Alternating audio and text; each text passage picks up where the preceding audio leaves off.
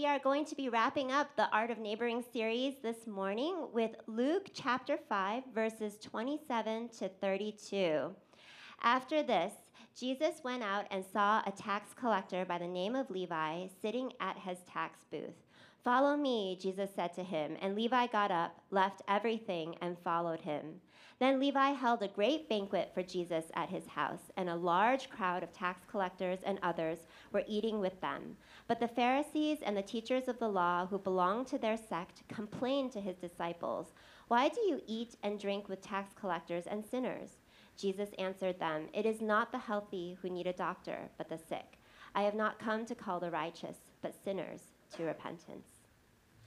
Well, good morning once again. Thank you, Cindy. Uh, you know, uh, we actually have another few uh, waves, I guess we could call it, of children's dedications coming up. We can't fit them all on one stage at one time. So if you're at all interested in that and you're thinking, oh, no, did I miss my chance? No, you, there's still plenty of opportunity uh, to do that. The other thing I want to say, too, right before we, we jump in, is today we are taking communion. Uh, I guess this is like our third time doing this. You know, coming, coming out of shelter in place. And so underneath you have these little things that we'll be able to help you with uh, later. By the way, as a real quick tip, since we're talking about it, uh, these guys you have to peel off the, the top part, which is the wafer, and then underneath you get to the, the, the juice. But part of the reason why I mention that now is for those of you joining us at home, if you want to have you know a little uh, some some bread and juice prepared, you guys can uh, join us in that uh, later in the service. Well, today, as Cindy mentioned, we are, we are concluding this mini series that we're in, The Art of Neighboring, as we finish up in Luke chapter 5. We're making our way kind of in this, this higher level series through the book of Luke. In Luke chapter 5, we've seen Jesus call his disciples. And as he calls his disciples, he's giving to them, and really to them, uh, through them to us, his mission.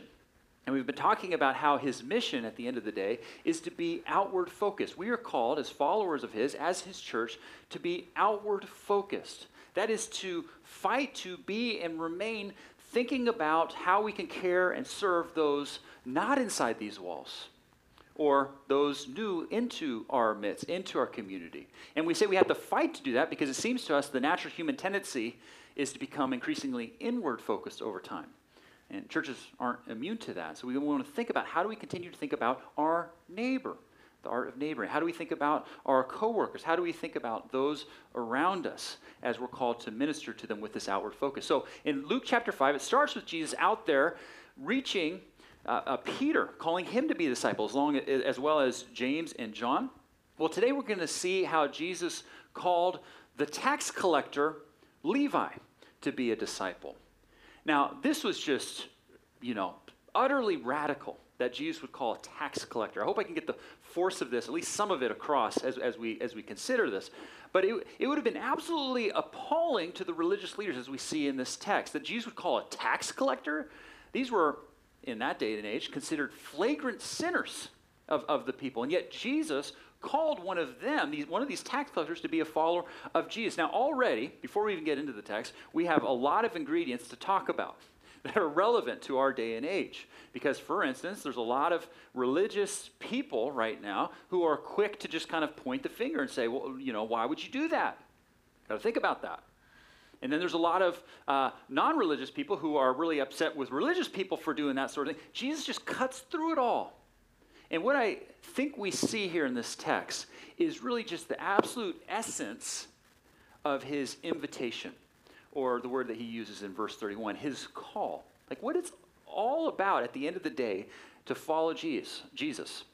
And so that's important to consider. If you're here, you're checking out the claims of Christianity, you're checking out Jesus, who he is, what he was about. It's important for you to understand because there's a lot of noise out there, including in religious circles or on the TV or whatever, that might lead you to think it's different than what Jesus wants you to understand it to be. And then for those of you who are followers of Jesus, it's important for you to think about, wrestle with, because if there's an implication here in this text, as we'll go through, it's that it's easy to misrepresent what Jesus is all about and then, of course, if we're going to be living with this outward focus mindset, we also need to just be clear on what it is God's calling us to reflect as we shine His light, as it were. So we're going to be looking today at the essence of Jesus' invitation, his, his call. So let's pray and then we'll, then we'll jump in. Father, thank you so much again for these little ones that we just had up on stage and, and for all the other little ones you've really, you've really blessed us with in this last season. How, you know, there's, uh, you know, quite a few classrooms over there uh, filled with little ones learning about you, having fun and relationship and all the rest of it. Lord, would you, would you bless them and their parents and and Father, we just pray that you'd be with all uh, folks today as we just are, are, bringing whatever we're bringing with us. Uh, for, for, for many of us, we're bringing pain and hurts.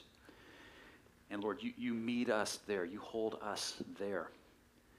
And so, Father, wh- whatever we're bringing today, we, we ask that you would hold us and by your Spirit speak to us and give us what you have in front of us. We pray this in Jesus' name. Amen. Uh, John, do you want me to keep going with this microphone? I know it's popping a little bit. Is that okay, or do you want me to switch? All right. I see you bring another microphone, so I'll switch.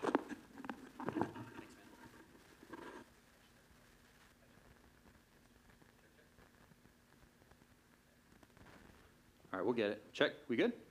All right. Hey, thank you, John. Can we give John a hand for all his? Yeah.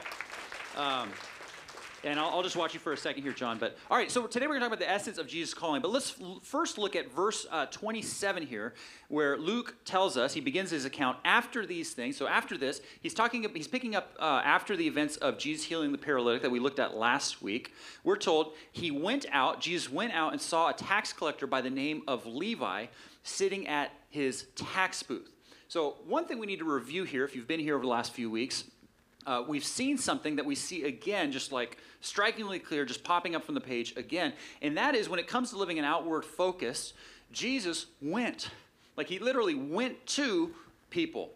Uh, we've identified even early into Luke's account of, of Jesus' ministry that Jesus spent a lot of the time at the synagogue. That's their version of, of church to us today. He spent a lot of time, he would continue to spend a lot of time at church doing ministry there, teaching, serving, doing all that sort of thing. But we see over and over again, Jesus didn't remain in church. He would literally go out. And today and so we saw him go to the seaside for Peter, James, and John. Today we see that he went to uh, the tax collector's booth for Levi. And as we've mentioned, this was absolutely radical. I mean, I, I, it's, it's just incredible. People did not go, unless you're paying taxes, people did not go to the tax collector's booth back then voluntarily. Why? Because there were tax collectors at the tax collector's booth, and the tax collectors were utterly despised real quickly, how it worked back then is the Romans were, of course, in charge, and they had to figure out a way to uh, tax the, the, all their conquered peoples, right? And they, they wanted to be uh, clever about it because they understood that all these conquered people didn't really like them all that much. So, what they did, what they schemed was they would go to different groups of people and they would have, they would choose from a local group people to act as uh, intermediaries or, or to people to collect the tax, taxes for them so that they wouldn't be the baddies. These, these other people, their local buddies, would be the baddies and kind of like act as, as a go between as they collect the taxes. Well, who in their right mind would sign up to do that from a local people group? Well, the Romans had that figured out too. They made tax collecting extremely lucrative. They, they set it up such that they would tell a tax collector how much money they were expected to raise and send back to Rome, but they would only tell them, meaning with the full backing of the Roman army and you know the, all the, the, the, sanctions to be able to do this, they would go out and not only raise the amount they had to send back to Rome, but, but any amount more that they think they could just glean and get. And they would be able to pocket all the rest. And the end result was all of these tax collectors back then were filthy rich. Actually, filthy is probably the right word. They were just, everybody saw them as, as just scoundrels, cheats, uh, de- de- just deceptive, and all that sort of thing. Actually, in my, my study this last week, I found uh, archaeological evidence for a monument that went up for a tax collector who was, quote, true and honorable.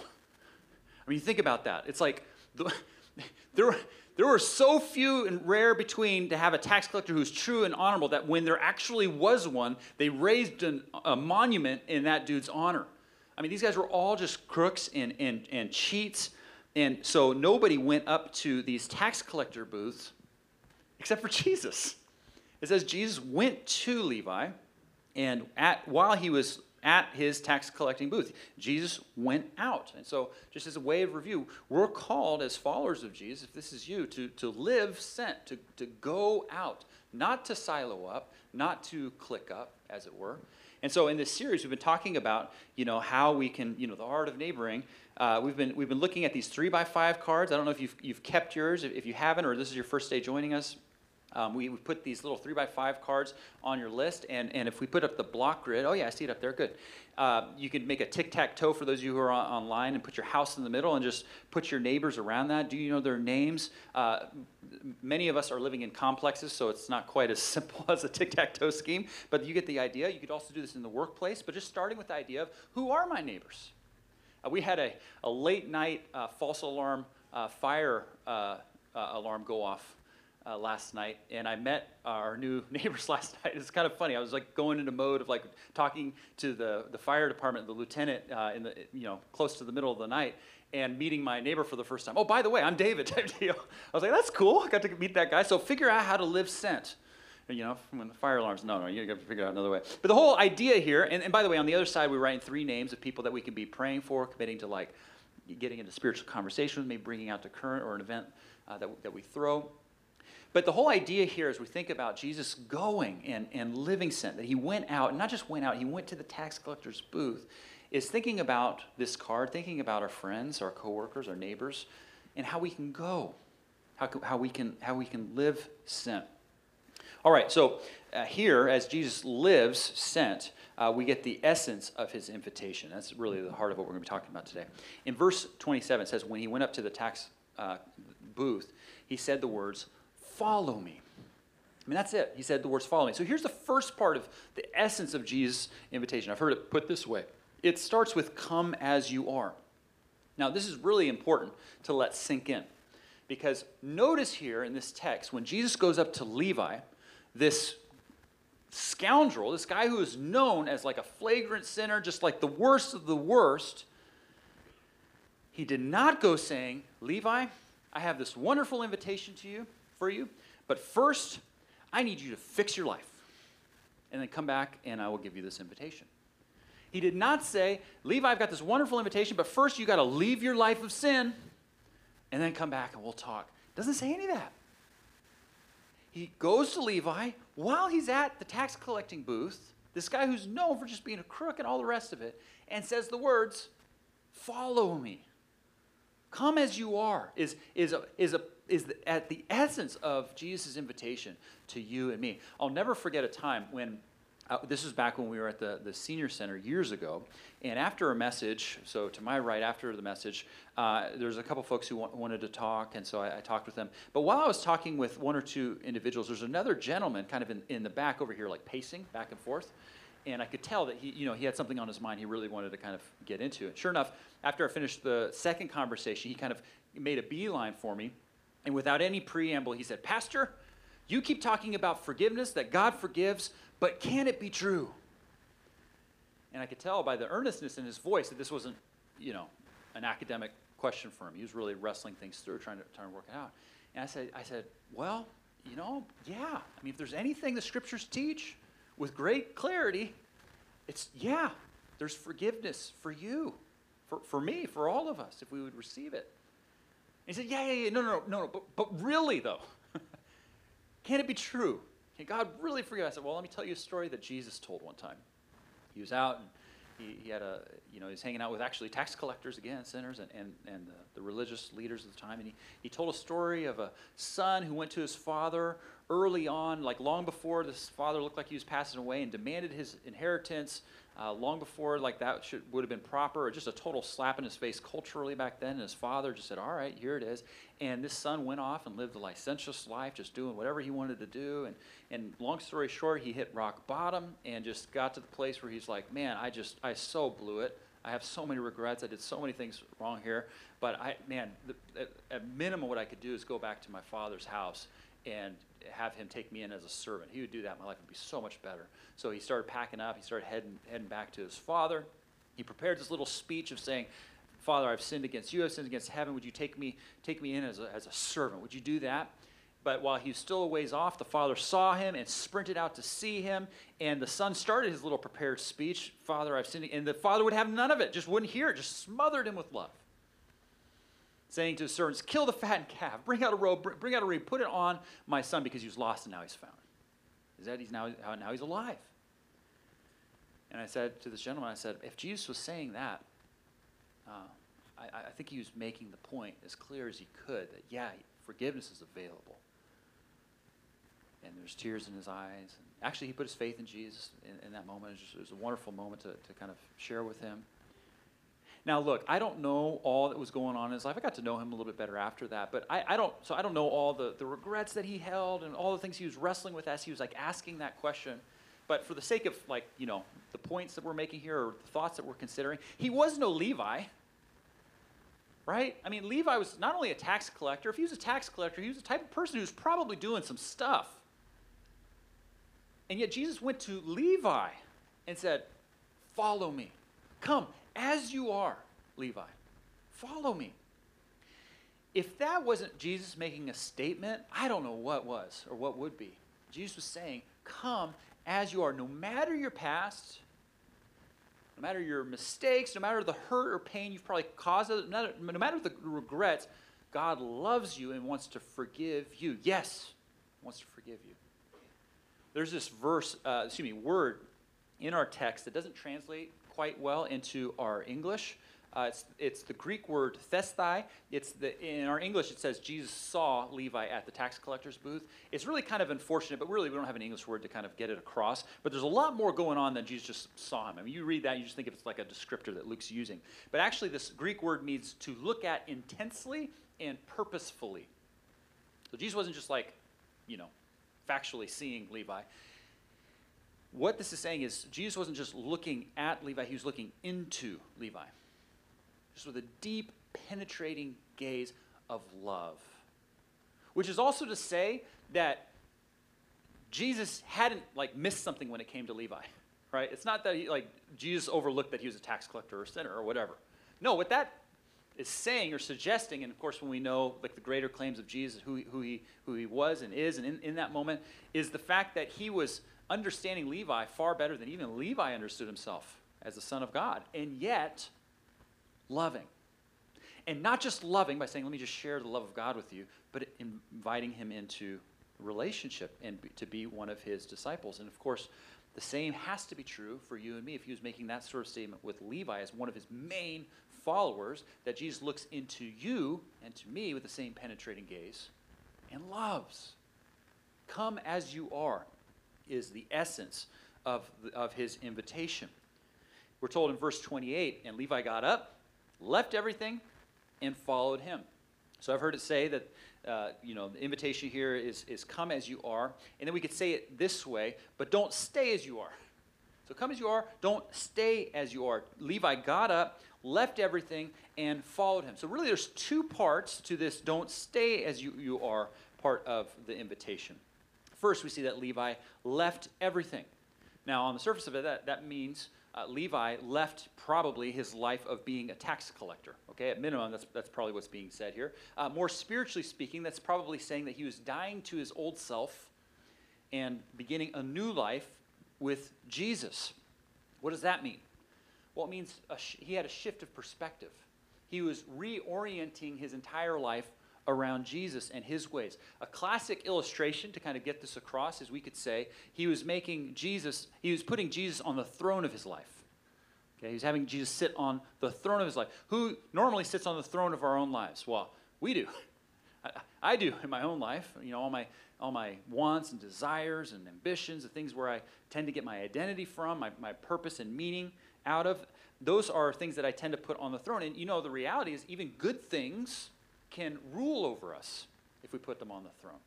That is, if we don't get them, well, we're crushed. Or if we do get them, we're overly uh, inflated.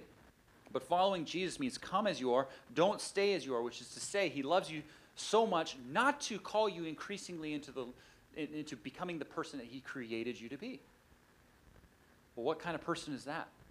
Well, a few series ago, we looked at what the Bible calls the fruit of the Spirit or these character traits found in Galatians 5, which we'll put up on the screen here, uh, that, that say this The fruit of the Spirit is love, joy, peace, forbearance, kindness, goodness, faithfulness, gentleness, and self control. This is as good of a list as any to start talking about the type of people, the character traits that God is calling his followers to increasingly become. Now, when I look at that list, before you, I can say, I want that to be me. Like more and more, I want that to be, but that to be me. But the reality is, life is life experience has taught me, while I can want that and desire that, it's often hard for that to come about. And the biggest reason that's hard is actually within myself. I fight that, even as I'm standing on stage saying, I want that.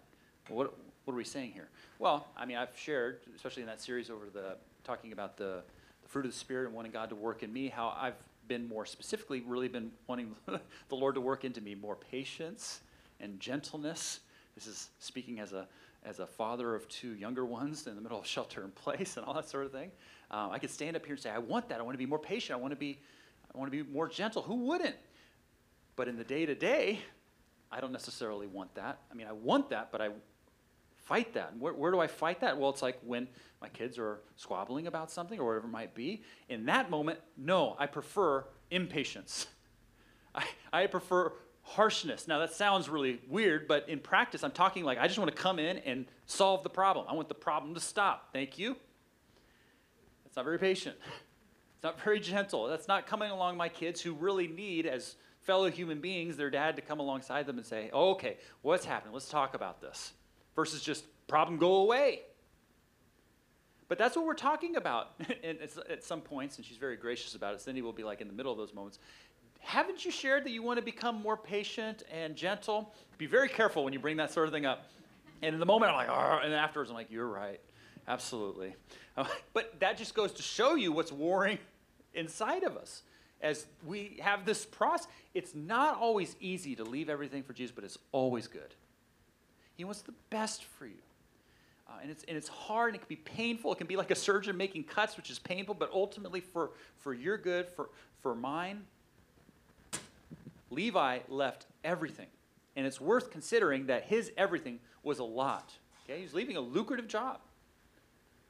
Even as he knew probably that it was deceitful and crooked and all the, all the rest of it, something inside him had, gave him the sense that, it, that following Jesus was, was more than worth it. Leaving it behind was, was more than worth it, which would only be a gross understatement if you could have talked to Levi later on.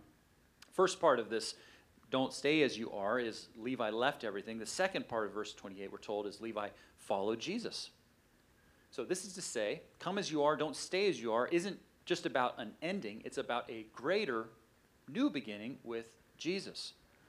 On the surface of it, with Levi, he was being invited into a wonderful opportunity to follow this Jewish rabbi.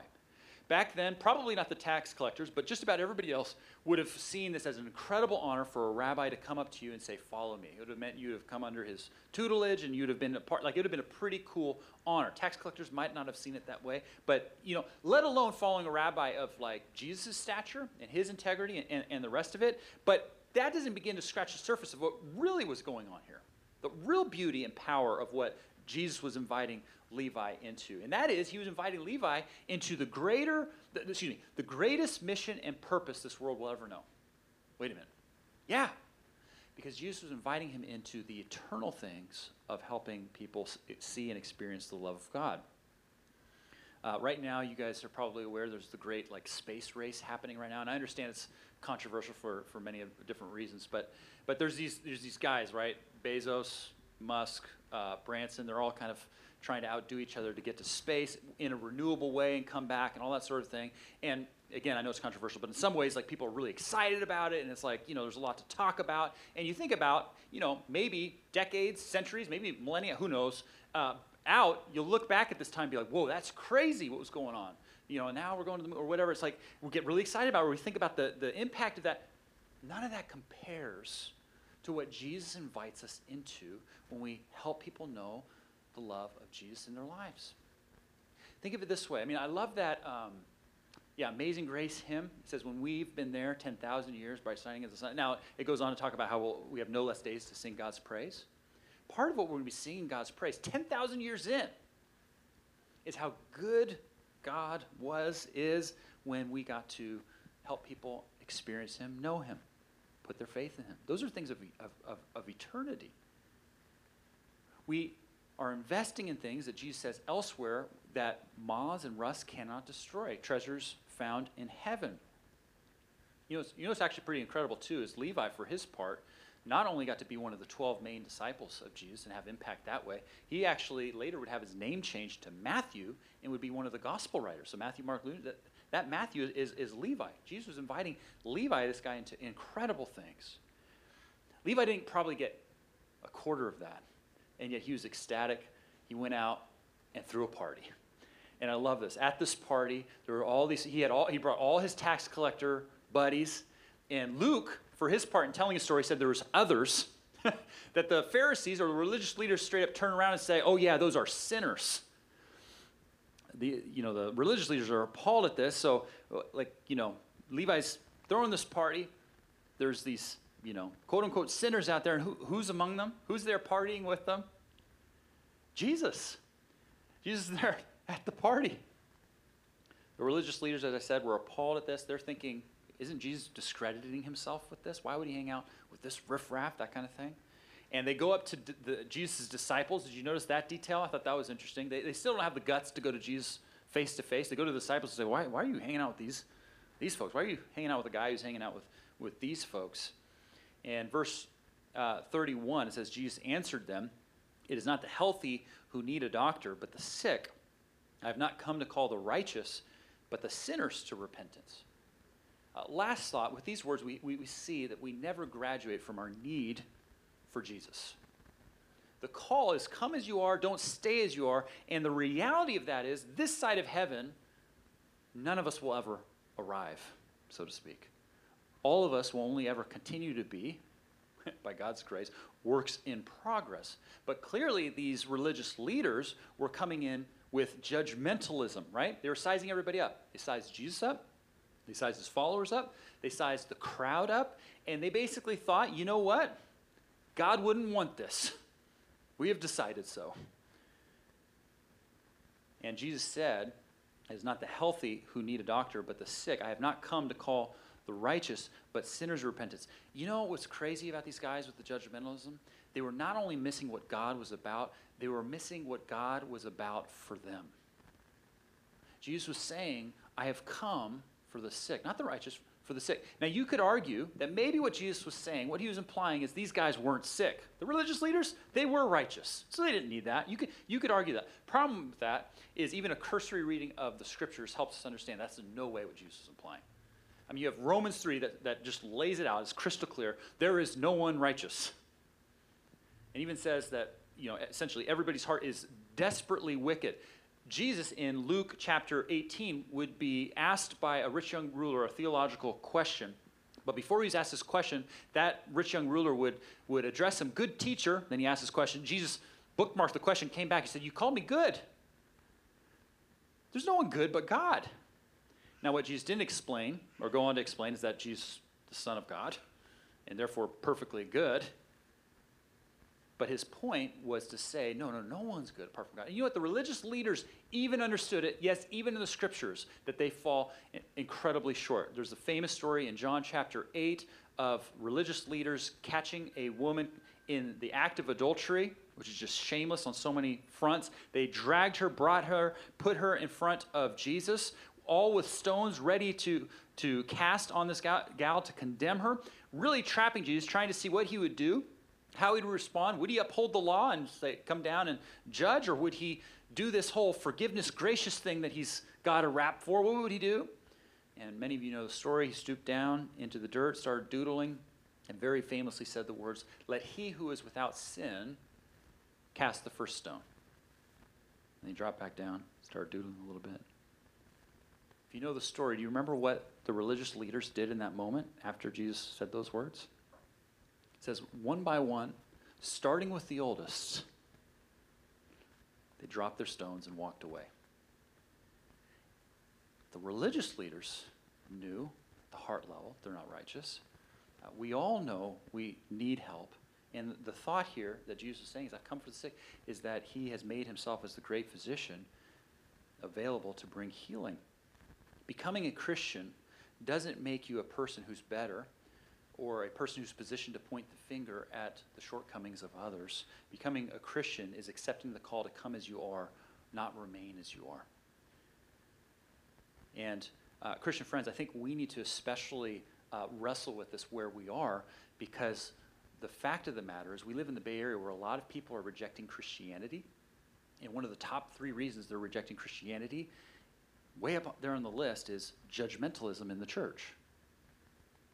Fact, I would venture to guess that that's been an experience of many of you here judgmentalism in the church. And that should sadden us, followers of Jesus. Why? Because Jesus, in stories like these, is making it absolutely clear no, that's not called to do. We're called not to judge, We're called to extend an invitation come as you are, not remain as you are, even as we are works in progress, not remaining are. We all need his help. But we need to wrestle with this. I, you know, you, there are different people who judge different types of people based on region, time, cultural context, all the rest of it. So need to, we need to think about that for us and what that means for us individually. Who are the people that we type, uh, tend to judge? We need to wrestle with that and, and, and, and look to Jesus' example of going to Levi and understand it. But I would just throw out one little thought just to think about. It seems to me, particular to the Bay Area Christian community, be very careful not to judge the judgers. Because what we could almost do is look at what's on the news or, you know, those Christians over there judging those people over there and, and be like, oh, those people are wrong. But then we're judging the judgers. But do you notice that Jesus here, when he's confronted with judgmentalism, doesn't respond with judgment, which, by the way, he could have done, had every right to? How did he respond to judgmentalism? With love. He didn't say to these Pharisees, Are you kidding me right now? Your sin might look different, but you're just as bad in your own way to these tax collectors. He didn't say that. He just said, Hey, I've come as a doctor for, for the sick, that they would turn in repentance to God. He responded to judgmentalism with, with love. There's a, uh, an article that came out this last week. I love this. I just, you know, just happened to come my, my way. And I feel like it just brings it all to a head. And this, this won't be on the, on the screen, but let me read it. Uh, it says, uh, they wrote, Christ loves you, sinner that you are. He doesn't just love the saved you, no, He loves you at your putrid worst. He doesn't clean you up in order to love you, He loves you and so cleanses you. I mean, doesn't that really kind of get to it all? Jesus doesn't save us to love us, He loves you. He loves me. What's crazy to me about this text is Jesus had every right to judge these people. And by these people, I mean not only the religious leaders, put them in their space, their, their place. you're, you're over here trying to project that you're righteous. You got it figured out. Let me just tell you how you're wrong. He doesn't do that. He doesn't judge the uh, tax collectors and Levi, which he could have done. Everybody knew, they knew that he could have done. He doesn't do any of that. He doesn't judge you and me. He didn't come to judge the first time around. The gospel is he came not just not to judge, not just teaching don't judge, but to bear our judgment for us on the cross. The gospel is Jesus, after living the life that you and I don't live, came to die the death that we deserve, which is ultimately separation from God, in order to offer us life, that we would receive it, which means we are only ever works of progress saved by grace, which ought to, from the inside out, just humble us and help us reach out with the call of come as you are. Don't stay as you are, even as the Lord is doing a work in me. That's the call, friends, that we're invited to share. This come as you are, don't stay as you are. And, and, and remember two things. As, as you live this life, Christian friends, or those of you guys who are looking into this, maybe even as you step into it, remember that as you stumble your way through, as I stumble my way through, Jesus loves you where you're at. He's not waiting to love you when you kind of figure out whatever it is you're struggling with or he loves you where you are. And then remember this as well that if Jesus could choose Levi and work with him, he, he, he can use and work with you and me. Come as you are, don't stay as you are. Now let's pray. Father, as we come to the communion table, as it were, I know we have these little uh, wafers and, and, and, juice packets, which, which we're grateful for. We, we, we remember the death of Christ.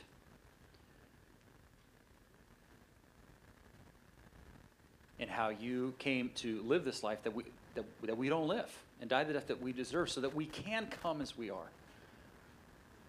And really to put a stamp on it all to say that, yeah, I really do love you in that state but also to, to express that, and you're not done with us. So, Father, we first of all say thank you for this work that you're doing in us. Would you help us to be and remain humble in that, that we are anything but, we have anything but arrived. Would, would you help us be followers and a church family that, that communicates to, to those around us, come as you are, even as that's how we come. And would you help us follow you in this mission to let the love of Jesus uh, be known in these ways? We ask this all in Jesus' name. Amen.